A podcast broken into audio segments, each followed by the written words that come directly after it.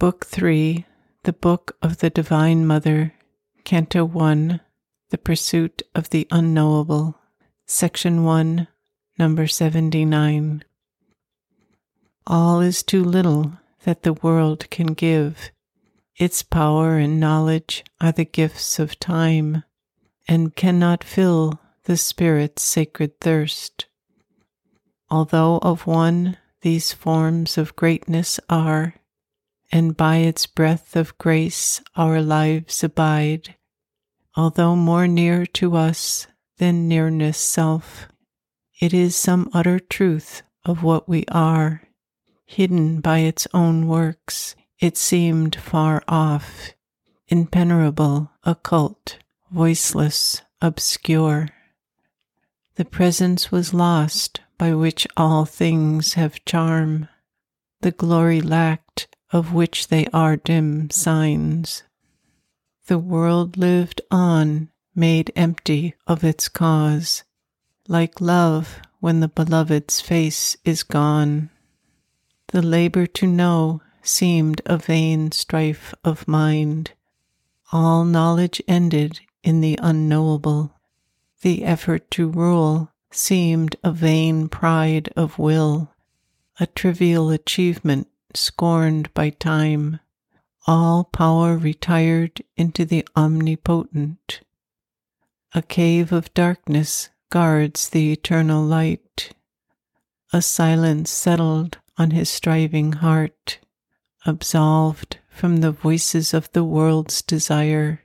He turned to the ineffable's timeless call a being intimate and unnameable, a wide, compelling ecstasy and peace, felt in himself and all, and yet ungrasped, approached and faded from his soul's pursuit, as if forever luring him beyond. Near it retreated, far it called him still. Nothing could satisfy but its delight its absence left the greatest actions dull. Its presence made the smallest seem divine. When it was there, the heart's abyss was filled. But when the uplifting deity withdrew, existence lost its aim in the inane. The order of the immemorial planes, the godlike fullness of the instruments were turned to props for an impermanent scene. But who that mightiness was, he knew not yet. Impalpable, yet filling all that is, it made and blotted out a million worlds, and took and lost a thousand shapes and names. It wore the guise of an indiscernible vast, or was a subtle kernel in the soul a distant greatness left it huge and dim. A mystic closeness shut it sweetly in. It seemed sometimes a figment or a robe, and seemed sometimes his own colossal shade. A giant doubt overshadowed his advance. Across a neutral, all supporting void, whose blankness nursed his lone immortal spirit, allured toward some recondite supreme, aided, coerced by enigmatic powers, aspiring and half sinking and upborne, invincibly he ascended without pause. Always a signless, vague immensity, brooded without approach, beyond response condemning finite things to nothingness, fronting him with the incommensurable. Then to the ascent there came a mighty term. A height was reached where nothing made could live, a line where every hope and search must cease. Neared some intolerant, bare reality, a zero formed pregnant with boundless change. On a dizzy verge where all disguises fail, and human mind must abdicate in light, or die like a moth in the naked blaze of truth, he stood compelled to a tremendous choice. All he had been and all towards which he grew must now be left behind or else transformed into a self of that which has no name. Alone and fronting an intangible force which offered nothing to the grasp of thought, his spirit faced the adventure of the inane. Abandoned by the worlds of form, he strove. A fruitful worldwide ignorance foundered there. Thought's long, far circling journey touched its close, and ineffective paused the actor will. The symbol modes of being helped no more. The structures nescience builds collapsing failed, and even the spirit that holds the universe fainted in luminous insufficiency. In an abysmal lapse of all things built, transcending every perishable support, and joining at last its mighty origin, the separate self must melt or be reborn into a truth beyond the mind's appeal.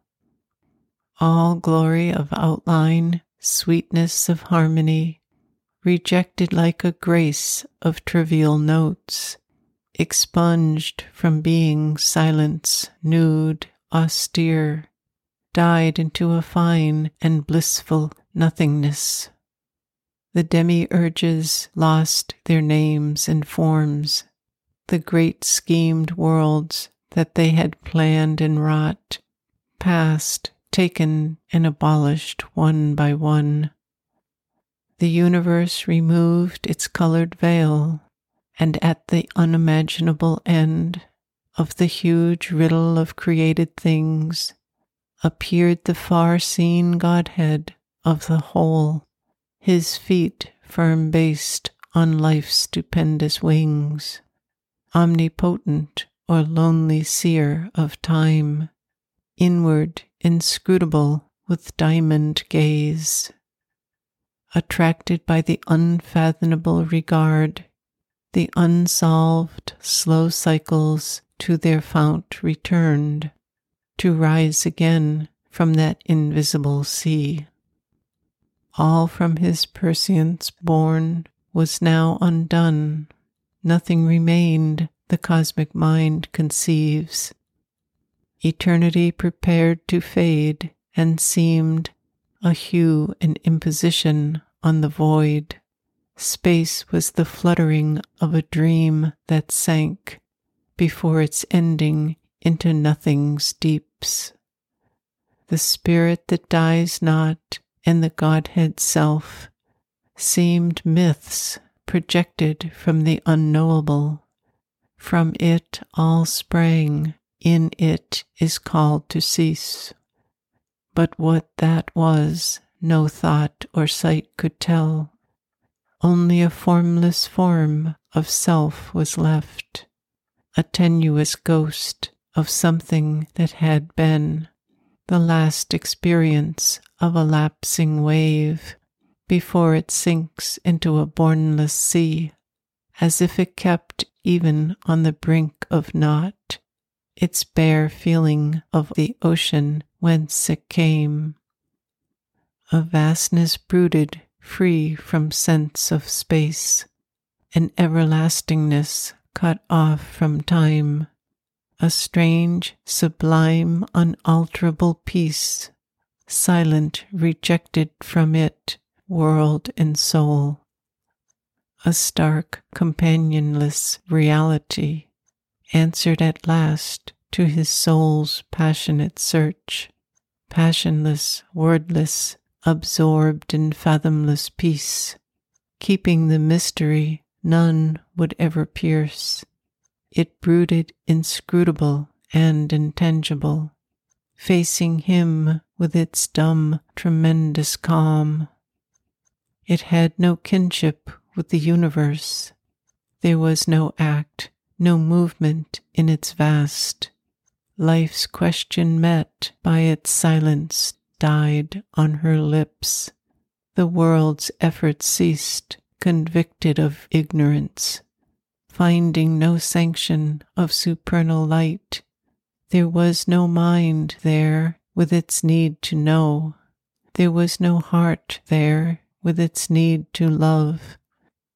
All person perished in its namelessness. There was no second, it had no partner or peer. Only itself was real to itself. A pure existence, safe from thought and mood. A consciousness of unshared immortal bliss. It dwelt aloof in its bare infinite, one and unique, unutterably sole.